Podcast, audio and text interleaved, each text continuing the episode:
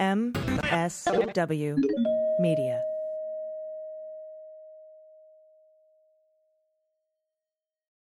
Thanks to MedCline for supporting the Daily Beans. If you suffer from shoulder pain or nighttime acid reflux or both, then MedCline is right for you. Get twenty percent off and a better night's sleep today at medcline.com slash dailybeans. And thanks to Thuma for supporting the Daily Beans. Create that feeling of checking into your favorite boutique hotel at home with The Bed by Thuma. Go to thuma.co slash beans and use code BEANS to receive a twenty-five dollars credit towards your purchase of the bed, plus free shipping in the continental U S Daily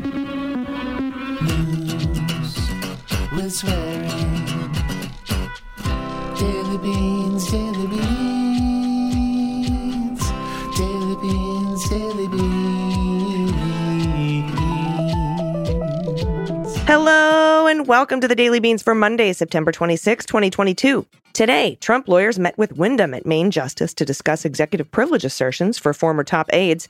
A federal judge has cleared the way for the January sixth committee to access the phone records of the Arizona G O P chair, Kelli Ward, the national security and risk assessment of the Mar-a-Lago classified documents and its criminal probe have resumed after the eleventh Circuit told Trump where to shove it. Shaky reporting in the Washington Post says a source told them the Department of Justice career prosecutors are recommending against charging Matt Gaetz with sex trafficking, and a jury has convicted an insurrectionist that came face-to-face with Officer Eugene Goodman on all charges. I'm your host, Allison Gill. Hi, everyone. Happy Monday. Dana's traveling today. She'll be back with me tomorrow. Later, I'll be talking with the author of Becoming Heroines and host of the new M S W Media pod, Living Through It. Her name is Elizabeth Cronise McLaughlin. Most of you know her, I'm sure. And, of course, I'll be going over the good news. As you know, we have a committee hearing Tuesday, and this weekend, Liz Cheney said during an interview at the Trib Fest in Austin that they have recovered over eight hundred thousand new Secret Service text messages, some from unauthorized apps, and some that show people have lied to the committee about the communications. My guess is Cuffari will be implicated and shown the door. He's the Inspector General of the Secret Service. Also, former G O P rep and one-time one six committee member told sixty minutes about a phone call, this is Riggleman, that the White House made to a rioter on January sixth during the attack on the Capitol. And today on the Sunday shows, Jamie Raskin confirmed the existence of the call, while Adam Schiff warned against making too much of it, saying, they've been very careful about what they've said and what they will say. Something else really interesting happened today. Schiff went on the Sunday shows and said something about the hearing that's going to take place on Wednesday. He said, quote, but it too will be very thematic. It will tell the story about a key element of Donald Trump's plot to overturn the election. And the public will certainly learn things it hasn't seen before, but it will also understand information it has already seen in a different context by seeing how it relates to other elements of this plot. And I have an idea of what he might be talking about because of the, the words, a key element, right? He talks about this specific key element in the plot that Donald Trump came up with to overthrow the twenty twenty election results. And perhaps they have new info on what Raskin also referred to months ago as a significant detail or a key part of the plot. It's also something Ginny Thomas was involved in. It's also something Kelli Ward was involved in. And, and as we will learn later on in the news today, a judge just ruled that the January sixth committee can have her phone records. And that key element is Gohmert's lawsuit, Representative Gohmert's lawsuit against Mike Pence. It fits the description of something we've already seen before, but we'll learn more about it and how it relates to another element of the plot because it helps connect the Pence pressure campaign to the fraudulent elector scheme in Arizona with Ginny and the Arizona G O P. So anyway, just something interesting I thought came up today. I don't know what this hearing is going to be about. None of us do. I'm now wondering if they talk about Gohmert's lawsuit against Pence, maybe new elements of that, something new about Roger Stone. We're hearing rumors about that possibly being part of this hearing. Liz Cheney also told people at TribFest, during TribFest, that this won't be the, the last committee hearing, so there will be more. We have those eight hundred thousand new messages, which I'll talk about. There's a lot that could be covered. And so I'm really kind of wondering about what will be uncovered on Wednesday. I'll be live tweeting it at Mueller, She Wrote on Twitter, so don't miss that. We have a lot of news to get to. Let's hit the hot notes. Hot notes. First up, Remember all the way back to Friday, which is practically six years ago in news years. And I said there was some breaking news that Trump's attorneys, Corcoran, Rowley, and Parlator, were seen coming out of the D O J offices, as was Thomas Windom. That's the badass dude brought in by Garland in January to head up the one six parts of the investigation. I tweeted in response to Andrew Weissman, sharing that story, saying, you know what, this has to be about Eric Herschmann. Because you'll also recall, there was a New York Times story that I went over about emails sent back and forth between Herschmann and Trump's lawyers, where they were basically telling him to assert executive privilege about everything. And he said, look, I'm not doing that without a court order, and you'd be wise not to attempt to delay or prevent my testimony, quoting witness tampering law. And at the last minute, Trump's lawyers did what he asked after weeks of him pressing them for it. Apparently, they filed for a court order. And that delayed Herschmann's testimony. I think he was supposed to testify on September twelfth. I figured the two had to be related, and we already know the Department of Justice has been prepping for a privilege fight for months now. Well, we got some more info about that meeting that happened Thursday at Main Justice from C N N. Quote, former President Donald Trump's attorneys are fighting a secret court battle to block a federal grand jury from gathering information from an expanding circle of close Trump aides about his efforts to overturn the election. The high-stakes legal dispute, which included the appearance of three attorneys representing Trump in D C at the federal courthouse on Thursday afternoon, is the most aggressive step taken by the former president to assert executive privilege and attorney-client privileges in order to prevent some witnesses from sharing information in the criminal investigation surrounding January sixth. The court fight over privilege, which has not been previously reported, is under seal. It's a turning point for Trump's post-presidency legal woes. How the fight is resolved could determine whether prosecutors can tear down the firewall Trump has tried to keep around his conversations in the West Wing and with attorneys he spoke to as he sought to overturn the election, and they worked to hold on to the presidency. This dispute came to light as former Trump White House advisor and lawyer Eric Herschmann received a grand jury subpoena seeking testimony. Uh, see, beans come true. I was right. Other former senior Trump White House officials, including former White House counsel Pat Cipollone and his deputy Pat Philbin, appeared before the grand jury in recent weeks after negotiating specific subjects they would decline to answer questions about because of Trump's privilege claims. Herschmann himself is not in court fighting the subpoena. Instead, Trump's lawyers are asking a judge to recognize the former president's privilege claims and the right to confidentially talk about stuff, his dealings. Herschmann's grand jury testimony has been postponed. This judge, by the way, the judge going over these privilege claims assertions by Trump's lawyers, Chief Judge Beryl Howell of the D C District Court. It's still unknown if prosecutors want to use the information for possible cases against Trump or others. Trump's lawyers have expected the Justice Department to eventually seek a judge's order to compel additional testimony from White House witnesses. We already knew they were looking for additional testimony from, you know, Greg Jacob, Mark Short, Pat Cipollone, the two Pats, Philbin and Baloney. The Justice Department didn't respond to requests for comment because they never do. Under grand jury secrecy rules, the legal dispute is under seal with no public documents to show the state of play because these questions would come up in a grand jury. The person would assert privilege. The person interviewing them would write that down. Then they would go to court to see if they could get a judge to compel the person to come back in and answer that question to d- determine whether it's privileged or not. The Justice Department has been girding for a legal challenge along these lines for months, C N N previously reported. In addition to Cipollone and Philbin, Greg Jacob and Mark Short have appeared before the grand jury, et cetera. As I was just talking about, on Thursday afternoon, Evan Corcoran, Tim Parlator, and John Rowley, who worked together representing Trump, exited the courthouse accompanied by a law clerk. Parlator told reporters he was there representing a client, but would give no further details, and the other lawyers declined to comment. The Trump legal team's push to broadly assert privilege has been subject of disagreement among its lawyers over legal strategy. Herschmann received a grand jury subpoena for testimony and documents related to January sixth weeks ago. And this is a little bit of the story I was telling you from the New York Times article. He was irked before his court date by what he saw as vague guidance from Trump lawyers to not share information. There's pretty clear precedent for this, though, thanks to Nixon, and the criminal investigation will always outweigh executive privilege. And even though SCOTUS is ass, they are one hundred percent so far in ruling against Donald's dumb privilege claims. So it would have to go through Beryl Howell. I have every single bean I've ever owned on her saying no privilege.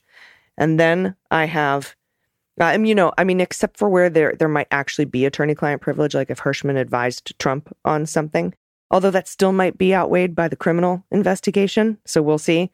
And also, you know, crime fraud exception, although that has to be, he has to be part of that, like Eastman was. And I don't think he is. I don't think he's a, he's a target here. I think he's just a witness. So there may be actual, some actual privilege claims, but for the most part, I think that um, what she'll do is she'll deny in part and grant in part, but it'll all be under seal because it's grand jury and we'll probably never see it. Then they'll probably appeal to the D C Circuit Court of Appeals, which is, you know, not going to rule in Trump's favor. And then they might go up to SCOTUS. And I don't think SCOTUS is going to rule in his favor either.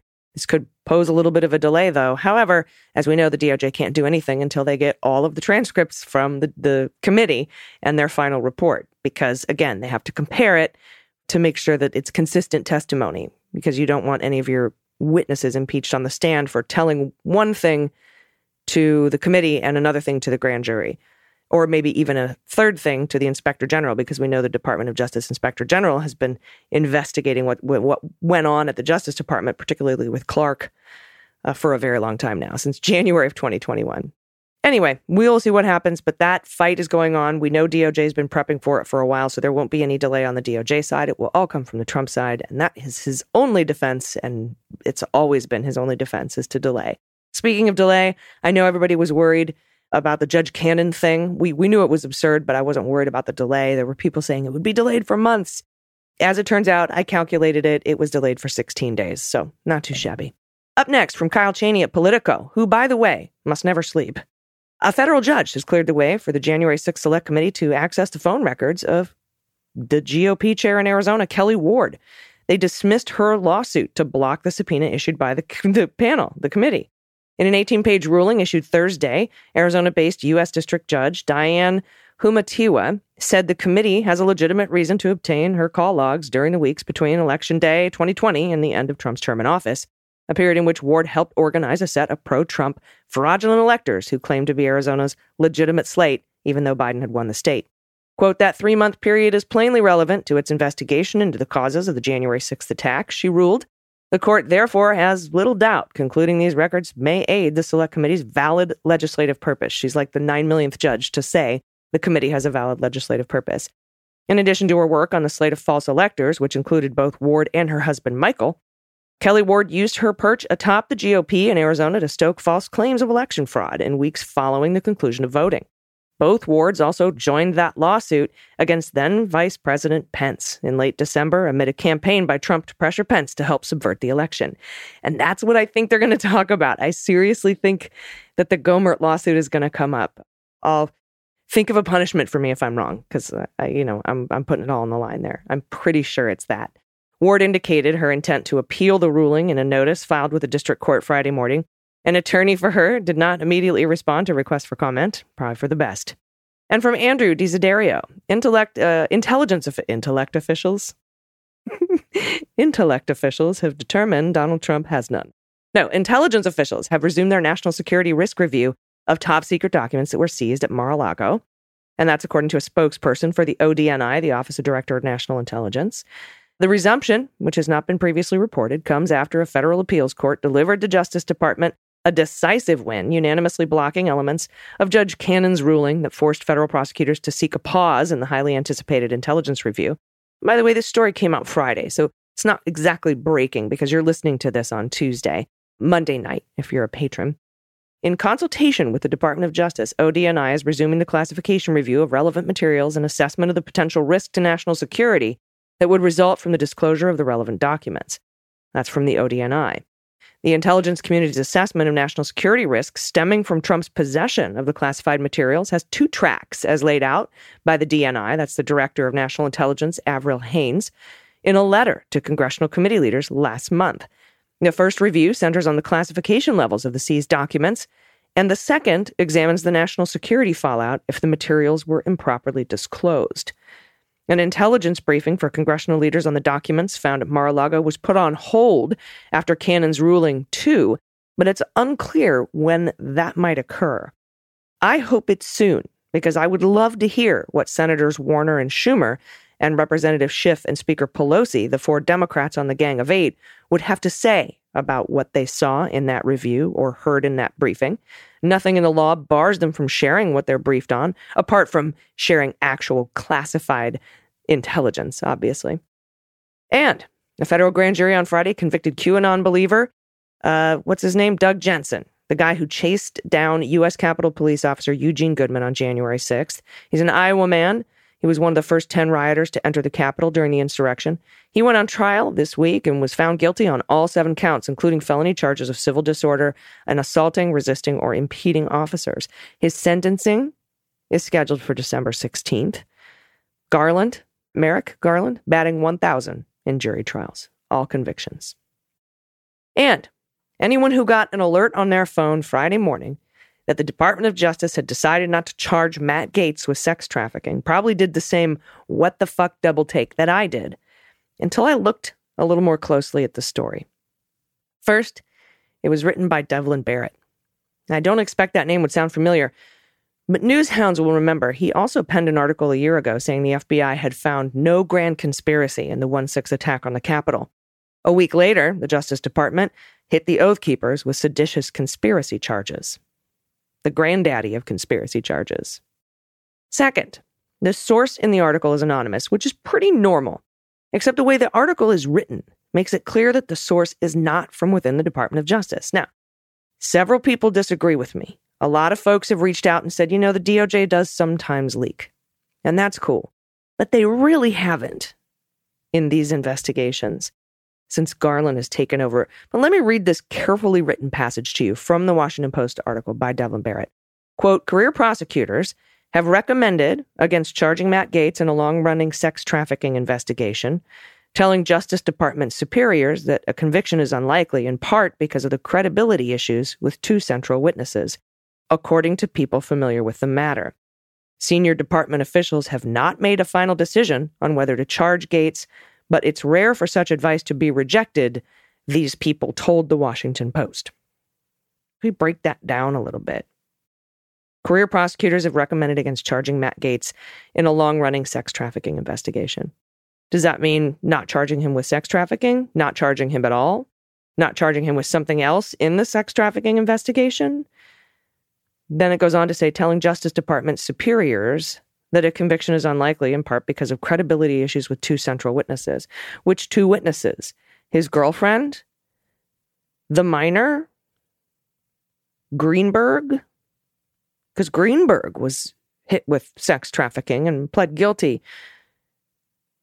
So is Greenberg and this other witness the only evidence they have?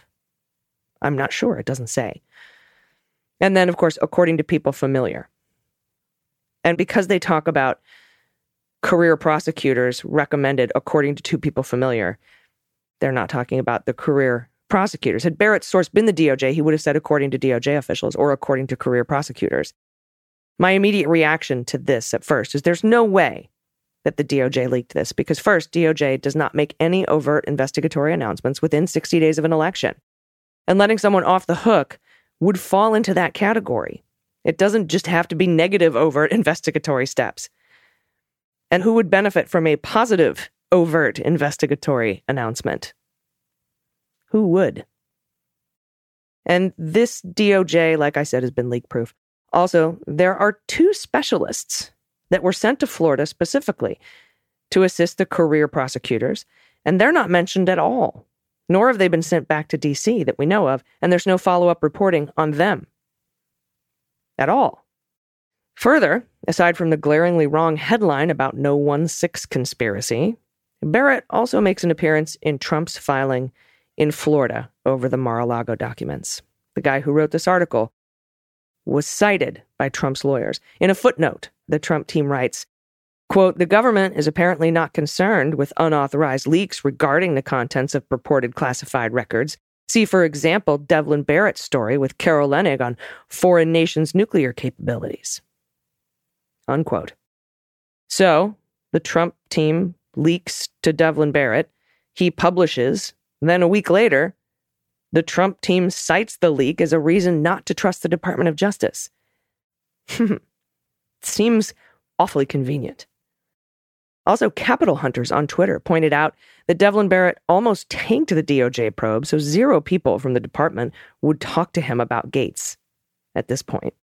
Another weird thing, this story is being shared all over right-wing media, including Chuck Johnson.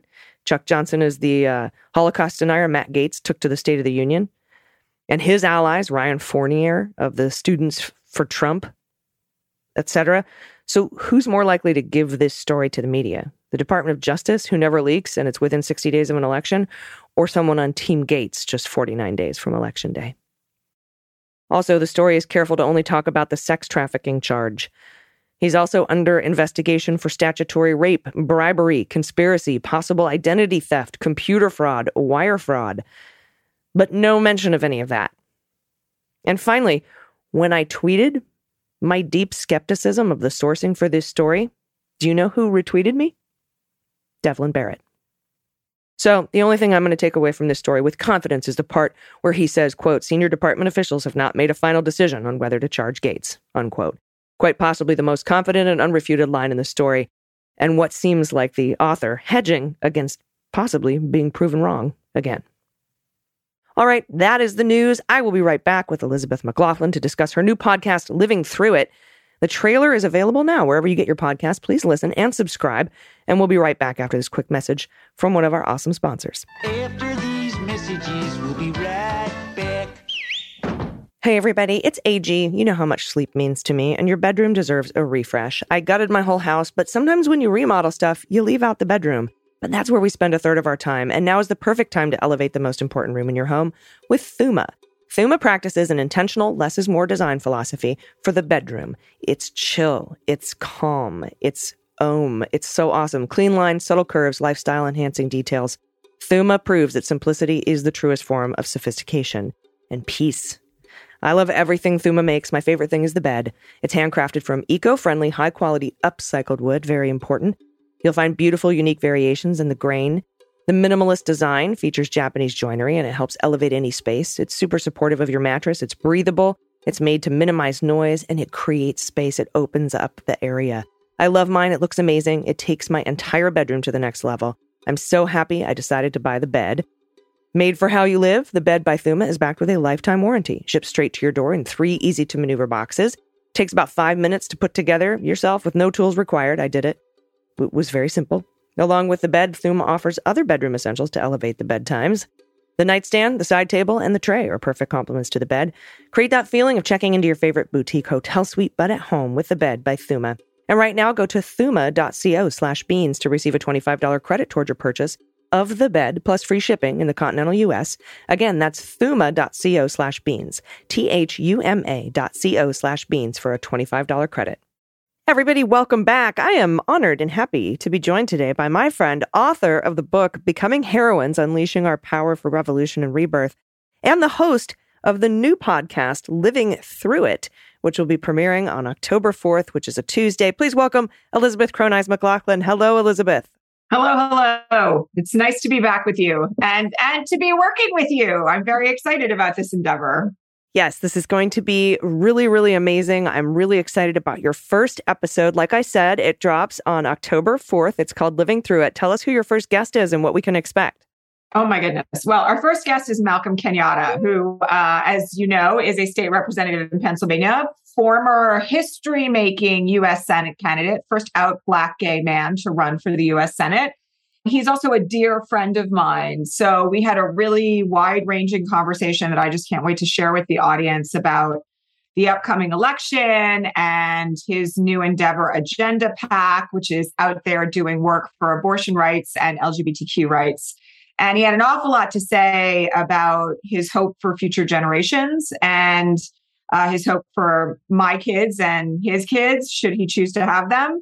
And so, and yeah, I'm really excited. It's going to be a really fantastic opening episode and really setting the stage for what our theme is on this pod, which is really how do we live through these incredibly challenging and difficult and often traumatic times that we're in and still continue fighting for a better future. Yeah, it used to be just like we weren't living through history, and now we are, and it's it can be very tiring.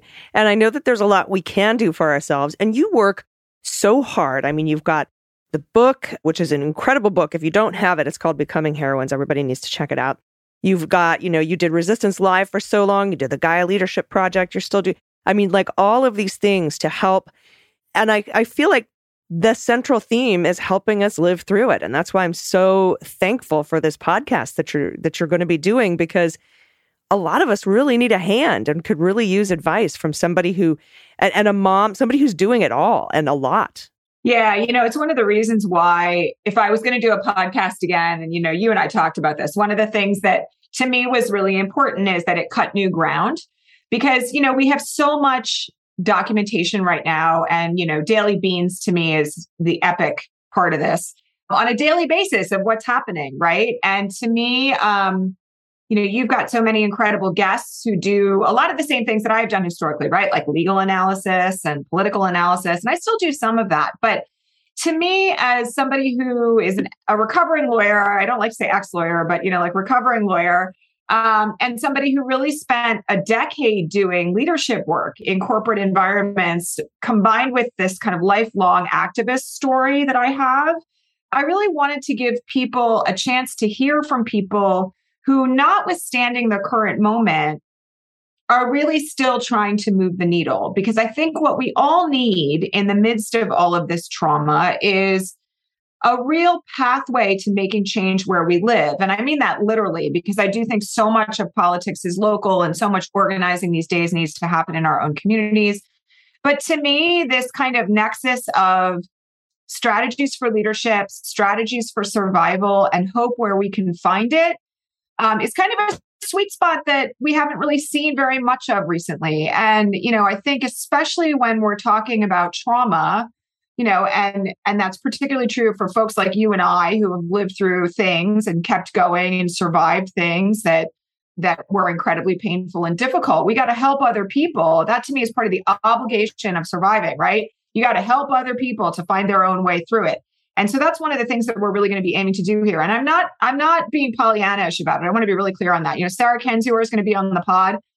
Her new book talks about the danger of hopium, you know, in very specific terms. I'm really looking forward to asking her some questions about this because, you know, hope can be dangerous in times of autocracy. And yet I also think that it's one of the things that we need to keep propelling us forward. So these are going to be complicated and interesting conversations, and uh, and not one-sided, not Pollyannish, not overly optimistic, but really things that are designed to to meet the moment head on. You know, I don't want people to think that we're going to be, you know, glossing over it, whitewashing it in any way. I think what we're really after is how do we face the challenge down and and make a difference and make it better. Yeah, and and it's pragmatism, right? You know, I I I get called, I get lumped in with the uh, hopium peddler crew because I tend to put positive spins on my facts. And then, you know, that's just, that's who I am. It's a cope. And it's also, to me, what I what I think is real. And I know that you had a really great conversation with Malcolm Kenyatta about hope and courage and and how there is a difference between blind faith and pragmatic optimism. And I think that when people listen to that first episode, they're really going to get a taste of that. And you're right. Like when we try to do big national stuff, whether it's legislation, major elections, Supreme Court reform, justice and accountability for, you know, former criminal presidential administrations I could think of, things take a long time. It's hard to move that needle. And people really do need to see the impact that they have more quickly. And that is, I think, what's amazing about what you're going to be talking about is more of this local stuff, grassroots, rubber meets the road, stuff on the ground, where you can do, you know, small things that will have a big impact that you'll be able to see immediately. And that kind of helps fuel us, you know, and I think that that's something that you really like to focus on, which I love. Yeah. I mean, and I will say, I, you know, to, to give credit where credit is due, a lot of my perspective on this comes from historic Black Power movements. You know, the Black Panther Party was very big on something that we don't talk about very often right now, but that I've been kind of doing a deep dive into, and that I'm going to talk to some other people about on the pod, which is namely the concept of dual power, that when institutions are failing you, or they're not showing up necessarily in the way that you want, or where they're neglecting you in particular ways, can you build parallel structures in your own community that that foster survival and resilience? You know, a lot of people don't realize that school lunch in this country emerged from the Black Panther party doing free lunch and free meals in their in their own communities in Oakland and elsewhere. And so one of the things that I'm I'm also really focused on in this from a practical and pragmatic standpoint, because we can all differ about the prospective outcomes, right? Like I can look at the D O J and think one thing, and you can look at the D O J and think another, and various there can think of other, take other perspectives. And that's one of the brilliant things about so many great minds and activists working on these issues is that, you know, we can all have these incredibly robust conversations about what's wrong and how we wish things might move and what might change. And we can levy pressure in different directions. Like all of that is needed.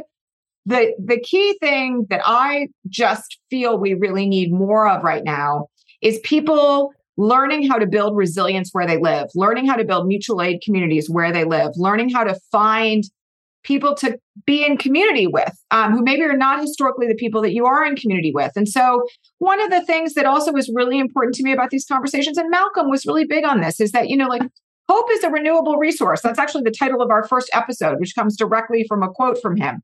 He also said courage is a renewable resource. And I think if we if we can find focus on hope and courage in community, we're going to be able to get through even the darkest times in in mutual furtherance of survival. You know, another friend of mine, Dana Lynn Knuckles, always says survival should be a shared burden. Uh, and, and I think that's right. So, you know, those are some themes that we're really going to be diving deep on, drilling down on, and and working to shift, hopefully. Yeah. And I've noticed, you know, whether you're running for city council or finding a city council person that you want to support in an election, or a state house member, for example, that will use your funds when they come down from the federal government for shit that you care about and not for shit that you don't want. You know, for example, funding the water board for clean water in your in your jurisdiction, your local area, or ensuring that certain books are available. All books are available to certain schools and librarians, or you know, just to to make sure that you're taking the, you know, your local government is taking the, the measures that you want to see done, so we don't have to wait for the federal government to do it, is so powerful. And and again, like like I remember, gosh, I think it was like two thousand nine, I wanted to lose fifty pounds. And seeing that end goal was such, it was overwhelming. But seeing a, a couple pounds a week was like, yes, okay, I'm getting somewhere. And I feel like we're leaving out that couple pounds a week when we focus only on national issues like that. And that's what I'm so much looking forward to, these these practical things that you can do that that give you results, that keep you up and keep you in the game. And of course, always, like you say, and I talk to you a million times about this, rest when you need to. Yeah, absolutely. And I think that's, you know, that's one of the other things that we're going to be focusing on, is not just the sort of political and the activist bent of things, or the, for that matter, the bent on on key issues. Because, for instance, we're interviewing Drew Dixon, who is one of Russell Simmons' victims. And we're going to talk about Me Too and where we are in Me Too with the backlash, and how all of that is impacting women daily right now who live through Me Too, and men for that, because I never like to leave men out of sexual violence discussions, as well as non-binary people. But I think we also need to have a conversation about how some of these, these big picture issues are playing out in our own lives and where we live. But yeah, you know, I mean, the local stuff is incredibly key right now. And I think that, you know, in addition to the kind of incremental stuff, let's not forget that, you know, so much of the way in which the far right has weaponized states' rights also means that where we live, at, or the experience of our daily lives, is actually impacted in very significant ways right now by our local elected officials, right? Who's in our state houses, who's on our city councils, who's running our school boards, right? And so all of that put together, I think, is really key for um, for the things that we're going to be cracking down on. And yes, incremental change matters, like it really does. Yeah, and our state assemblies and state legislatures, state senate houses are going to be key in protecting our votes to prevent the, you know, if Moore v. Harper goes through the Supreme Court, yep, we can still protect our votes locally. It's just, it's yeah. so important. Well, I am so excited about this. I mean, you know, all, you and me going all the way back to our first show in Largo. I know. I was thinking about that the other night. It's so funny how things change. You know, I mean, you and I have both been kind of on this wild political public path now for like, I mean, I think for me, it's like six years now, which is crazy. So, um, but you know, it's that this is the wonderful thing. These conversations are ongoing, right? They're ongoing on podcasts. They're ongoing on like M S W Media. They're ongoing, you know, in our own homes and in our own communities. And so, you know, I, I think that the the intimate conversations and the relationships of trust that we build right now are so endemic and important to our survival that, you know, they need to they need to keep carrying on. So I'm glad we're still here. Yes. And not only, we're, we're not just surviving, we're thriving. I'm really excited. This drops on Tuesday, October fourth. It's called Living Through It.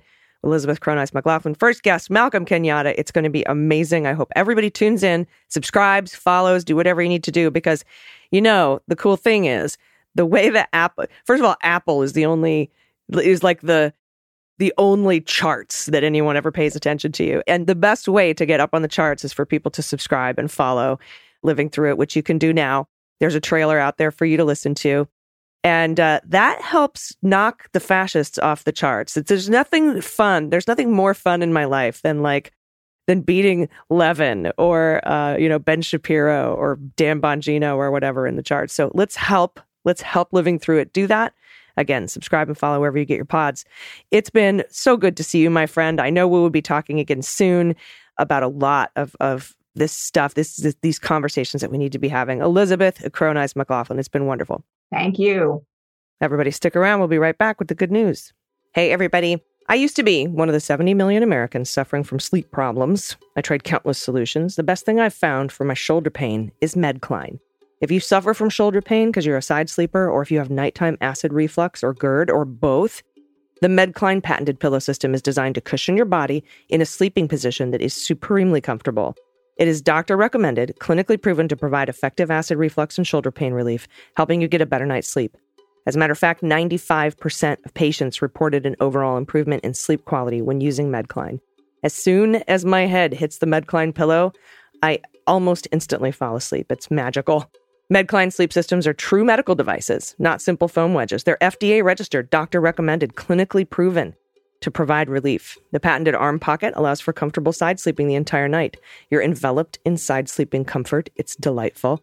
MedCline's medical-grade gel-infused foam is built to last. It provides cooling comfort and an exceptional night's sleep for anyone using it. For those that also suffer from acid reflux and heartburn, MedCline's reflux relief system is proven to reduce exposure to harmful stomach acid by eighty-seven percent better than just a bed wedge. Put an end to your nighttime discomfort. You can rediscover a good night's sleep with MedCline. Now get twenty percent off when you go to medcline.com slash dailybeans. That's twenty percent off and a better night's sleep today at medcline.com slash dailybeans. twenty percent off. That's M-E-D-C-L-I-N-E dot com slash dailybeans. You'll be glad you did. Everybody, welcome back. It's time for the good news. Who likes good news, everyone? Then good news, everyone.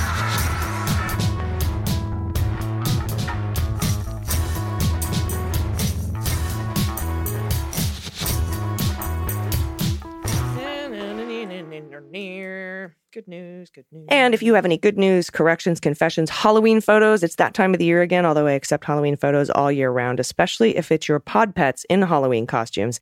And if you don't have pod pet tax to write in and tell us your good news story or your confession or whatever you're sending in, you can send a link to an adoptable pet in your area. We would love to hear about that too.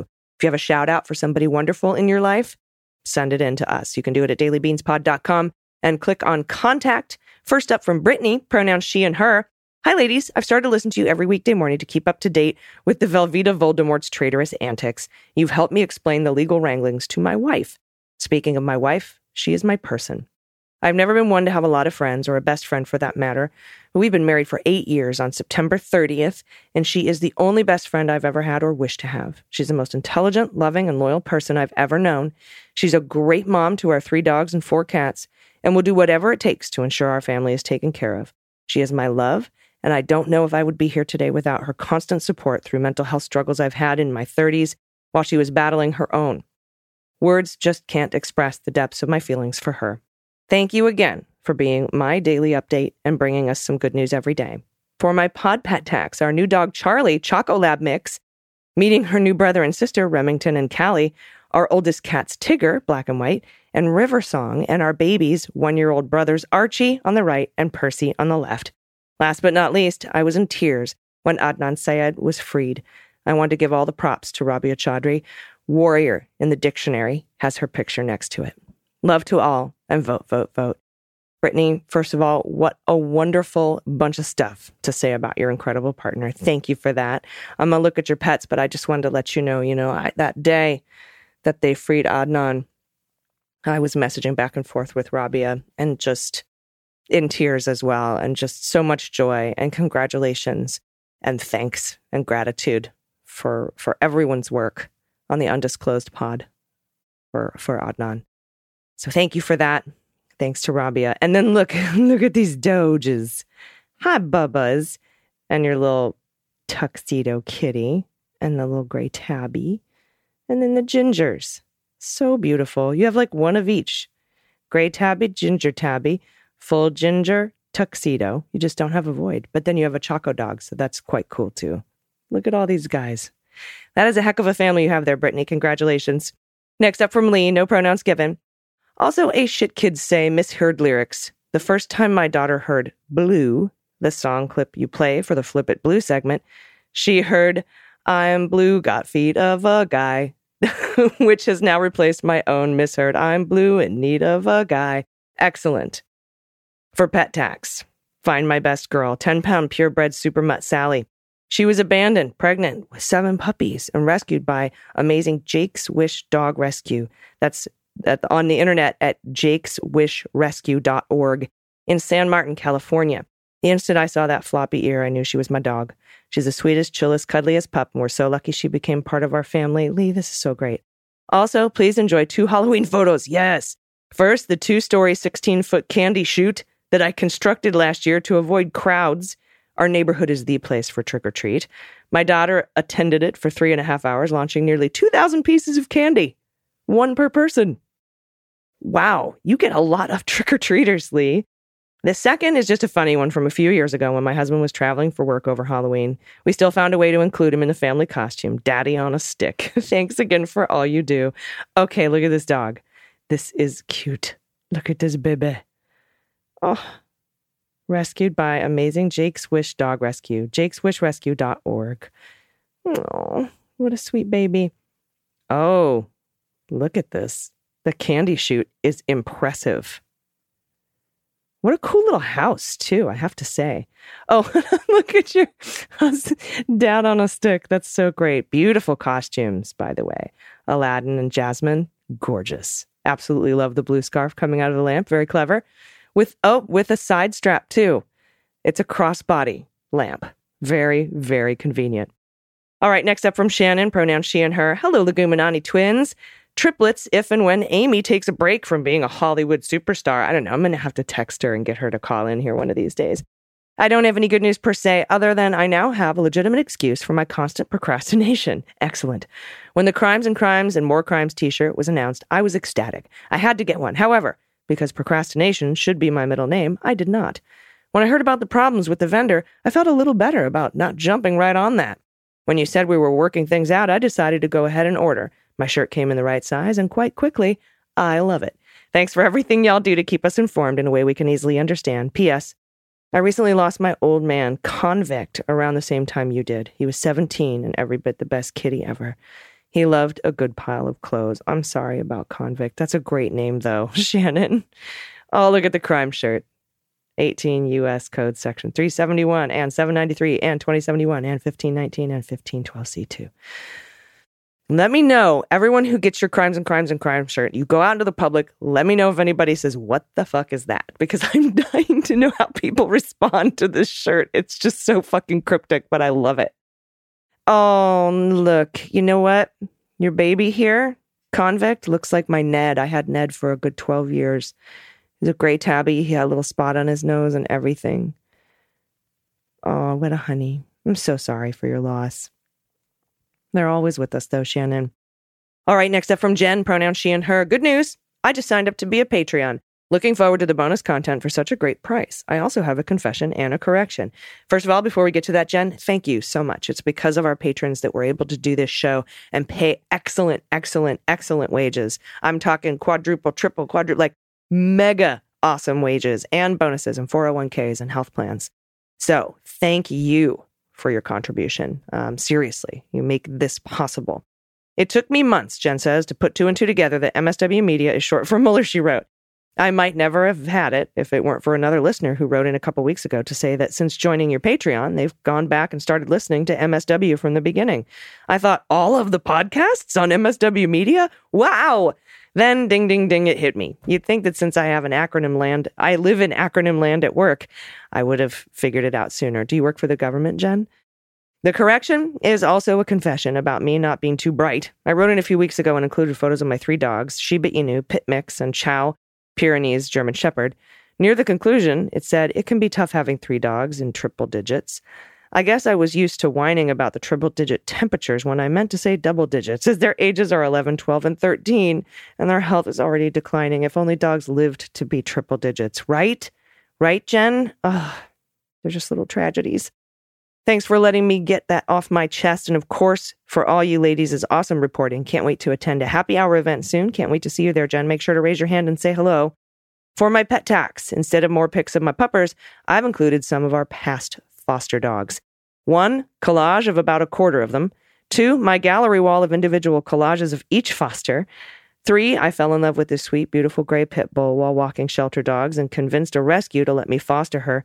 Little did any of us know, she was preggo. She had nine puppies. Holy mackerel. Okay, so your whole entire life is dedicated to being wonderful to dogs, and this absolutely blows my mind. Look at these babies. Oh, Holly, Sinatra, Geddy, Riley, Tara, Sheila, Kobe, oh, Bo. And those that black and white photo wall is absolutely beautiful. And then look at these puppies. Oh, my God. Oh, my God. I want them all. So adorable. Thank you for doing this. Thanks for being a good dog mom. And um, thanks for being a patron, too. I really appreciate that. And last, from J D. Sanderson. Hello, Daily Beans. My name is J D. Sanderson. I'm an independently published science fiction author. It's been a pretty depressing time to do what I do, as economic woes have caused sales to slump. However, I always get a laugh from your podcast. Hearing your take on things makes me smile while I work. News should always come with a dose of swearing. Thanks and keep it up. Fuck yeah, it should, J D. And also, I mean, science fiction, being any kind of fiction author has to be very difficult because right now, reality, I mean, I don't know how to top it. Every time I sit down and try to think of, you know, like I'll read some shit from some asshole, some MAGA fuck on Twitter, and I'll be like, it's just a complete lie. You know, like Joe Biden uh, is a fascist with, you know, supported, I don't know, Fidel Castro, something dumb, something just ridiculous. And I'm like, you know what? We should start making up lies about the Republicans. But nothing I can come up with is as bad as what they actually do. I'm like, they're fascist. Nope, that's real. They lied about, nope. They tried to overthrow the government. Yeah, no, they did that. They stole classified documents. Nope, they did that. They got Mohammed Bonesaw. Like, I can't come up with a lie that's worse than the truth. So it's got to be tough to be a writer this day and age. But J D, thank you so much. I appreciate that. Keep plugging away. It's going to get better. People are going to need that science fiction. They're going to need that escape. I promise. Thank you, everybody, for sending in your good news. This is an incredible batch of good news today. Keep sending it in. We love it. And uh, Dana will be back tomorrow. She says hello. She misses you. She's traveling. Her flight got moved or something, so she couldn't record today. But she definitely sends her love. And uh, I'm trying to think if there's anything else. Mm, I can't think of anything, but we'll be back tomorrow. I think Monday is going to be a pretty heavy news day, so buckle up and uh, get your champagne ready because I think the good news is going to keep coming. All right, everybody, until tomorrow, please take care of yourselves, take care of each other, take care of the planet, take care of your mental health, vote blue over Q, and bring someone with you. I've been A G, and them's the beans. The Daily Beans is written and executive produced by Allison Gill with additional research and reporting by Dana Goldberg and Amy Carrero. Sound design and editing is by Desiree McFarlane, with art and web design by Joel Reeder with Moxie Design Studios. Music for The Daily Beans is written and performed by They Might Be Giants, and the show is a proud member of the M S W Media Network, a collection of creator-owned podcasts dedicated to news, politics, and justice. For more information, please visit M S W media dot com. M S W Media.